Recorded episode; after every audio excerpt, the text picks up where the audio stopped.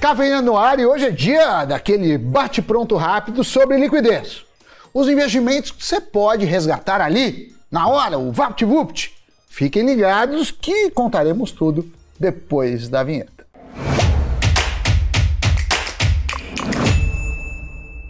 Salve pessoal, Sammy Boy! Olha, tem muita gente que faz uma aplicação na melhor das intenções, porém não se liga sobre um detalhe que faz toda a diferença: a liquidez desse investimento. E liquidez tem tudo a ver com a negociação dele, se dá para ser feita todos os dias no mercado secundário ou não. Tipo, se der um BO e você precisar resgatar o valor, isso pode ser feito com agilidade? Você consegue recuperar seu investimento rapidamente? O que mostra que não é só de retorno que se vive nos investimentos, mas também de liquidez.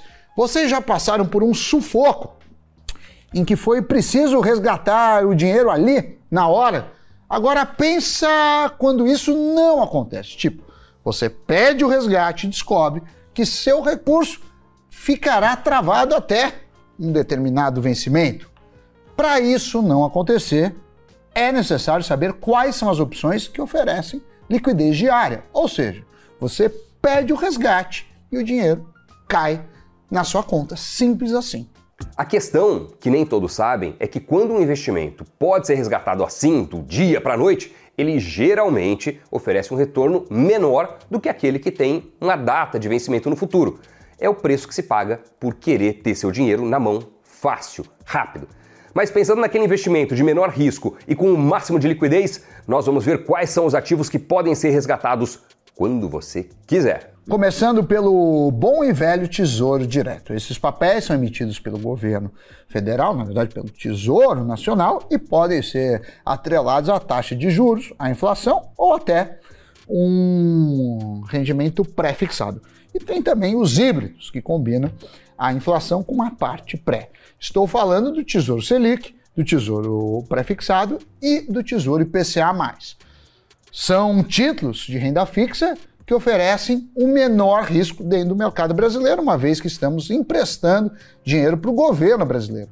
No entanto, apesar de todos terem liquidez diária, isso não significa que são os mais indicados para o que chamamos de reserva de emergência, principalmente o pré-fixado e o IPCA+. O Selic até que funciona bem. O título que acompanha a Selic é o mais indicado para quem precisa ter o seu capital investido à disposição. Significa que a liquidez dele é maior que a do pré-fixado? Não. Mas o ponto é outro. Por mais que o tesouro pré-fixado também possa ser vendido quando você bem entender, você só recebe a taxa acordada no momento da aplicação se levar o investimento até o fim, até a data de vencimento. Caso contrário, você pode sofrer a chamada marcação a mercado, que é quanto o seu título vale naquele dia algo que no pré-fixado muda diariamente. Em outras palavras, você pode vender e resgatar o investimento, mas pode até ser que o valor resgatado seja menor do que aquele que você investiu, que o título valha menos naquele momento do resgate do que quando você o comprou.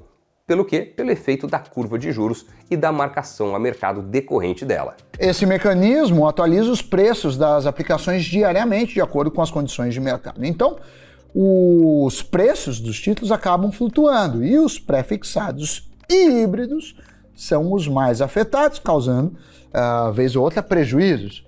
Então, para quem não quer enfrentar esse tipo de problema, o Tesouro Selic é o mais indicado. Ele oscila muito pouco, ele tem uma rentabilidade diária, gerando ganhos constantes conforme o desempenho da taxa Selic. Por esse motivo, é o mais adequado quando você quer usar uma reserva e quer evitar oscilações, inclusive perdas, né? Então, Doni, para quem quer ter um, um resgate antecipado, é uma boa pedida. Tem ainda o Tesouro IPCA ou Tesouro IPCA+.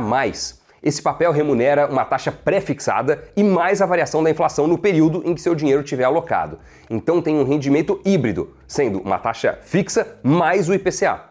Só que tem um detalhe: esse título também sofre a marcação ao mercado. Ou seja, dependendo das expectativas e do momento da curva de juros, o preço dele varia e você pode ter alguma surpresa, quem sabe negativa, no momento do resgate antecipado.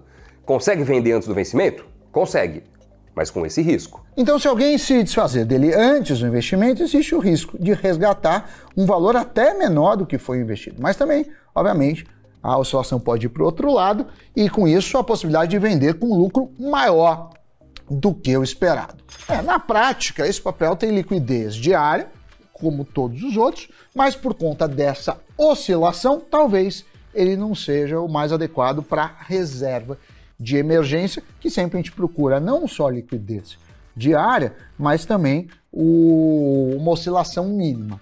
Então vale a pena é, ter em mente o Tesouro Selic quando esse for o objetivo. Agora, uma outra opção são os famosos fundos DI. Eles investem em títulos de renda fixa que podem ser emitidos pelo governo federal, por bancos ou ainda por outras empresas. Essa é uma pedida interessante para quem prefere terceirizar a decisão de qual ativo escolher, ou seja, tem um gestor por trás.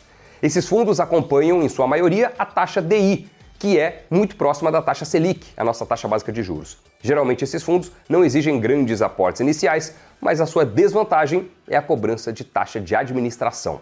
A dica é se ligar nessa taxa e, claro, na liquidez, que pode ser diária ou não. Para quem quer resgate rápido, basta escolher um título com vencimento diário ou no que chamamos de mais um. Inclusive, no Tesouro Direto, é, dependendo do horário que você pede, vai cair na sua conta no dia seguinte. Vale lembrar que esses papéis contam também com o chamado come cotas, que nada mais é que um desconto automático do imposto de renda a cada seis meses. Come cotas, estou me referindo aos fundos e não ao tesouro direto. No caso dos fundos, seu rendimento já descontado o IR. E um lembrete: os fundos que investem em títulos públicos são sempre mais seguros do que aqueles que investem em crédito privado. É, isso porque o governo é tido como o menor risco dentro do país. Já outra opção são os CDBs, os certificados de depósito bancário. Esses ativos são emitidos por bancos para financiar algumas linhas de crédito de instituições. Esses são também papéis de renda fixa e que têm opções de serem resgatados no mesmo dia ou em uma data pré-determinada.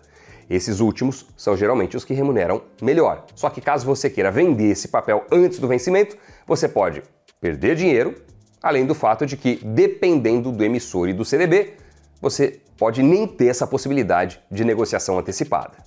Mas, no geral, os CDBs oferecem uma boa previsão de quanto o investidor receberá no resgate. Além disso, oferecem o mesmo risco que a caderneta de poupança, já que são títulos emitidos por instituições financeiras que, na prática, pegam o dinheiro do investidor emprestado, em contrapartida, devolvem no futuro acrescidos de juros. A diferença entre os CDBs e a poupança é que os CDBs é, têm uma taxa de remuneração negociável e quase sempre rende mais que a poupança. A poupança também tem uma característica, que ela só vai render no aniversário dela, cada 30 dias. O CDB, não, diariamente ele vai fazendo isso, principalmente né, esses que estamos falando, que são os CDBs de liquidez diária. Portanto, eles são recomendados para quem quer montar uma reserva de emergência. Bom, Sammy Boy, eu acho que é isso. Compartilhem esse vídeo com aquela pessoa que você sabe que quer colocar o dinheiro de uma forma a resgatar quando for necessário e rendendo mais do que a poupança, né? Espero que você tenha gostado. E não acabou não, hein? Giro de notícias agora. A Copel aprovou estatuto que permite a privatização da empresa. As ações subiram forte depois do comunicado. Também foi aprovado o ingresso das ações no novo mercado da B3. Esse segmento é exclusivo para as companhias que adotam as mais elevadas práticas de governança. As assinaturas da Netflix nos Estados Unidos saltaram depois de a empresa proibir o compartilhamento de senhas entre pessoas que não moram na mesma casa.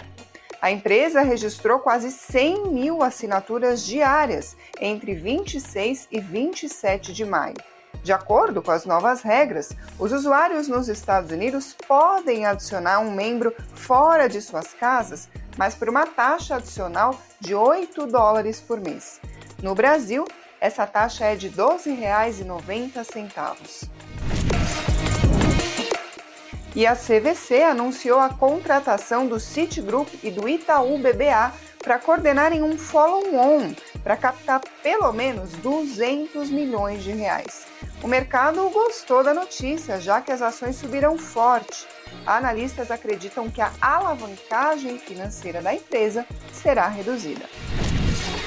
Notícias giradas, cafeína caminhando para o seu fim. Não antes de agradecer você pela audiência e pedir para você se inscrever no canal, ativar as notificações, deixar aquele comentário esperto, esmagar o like, que sempre nos ajuda, certo, Doni?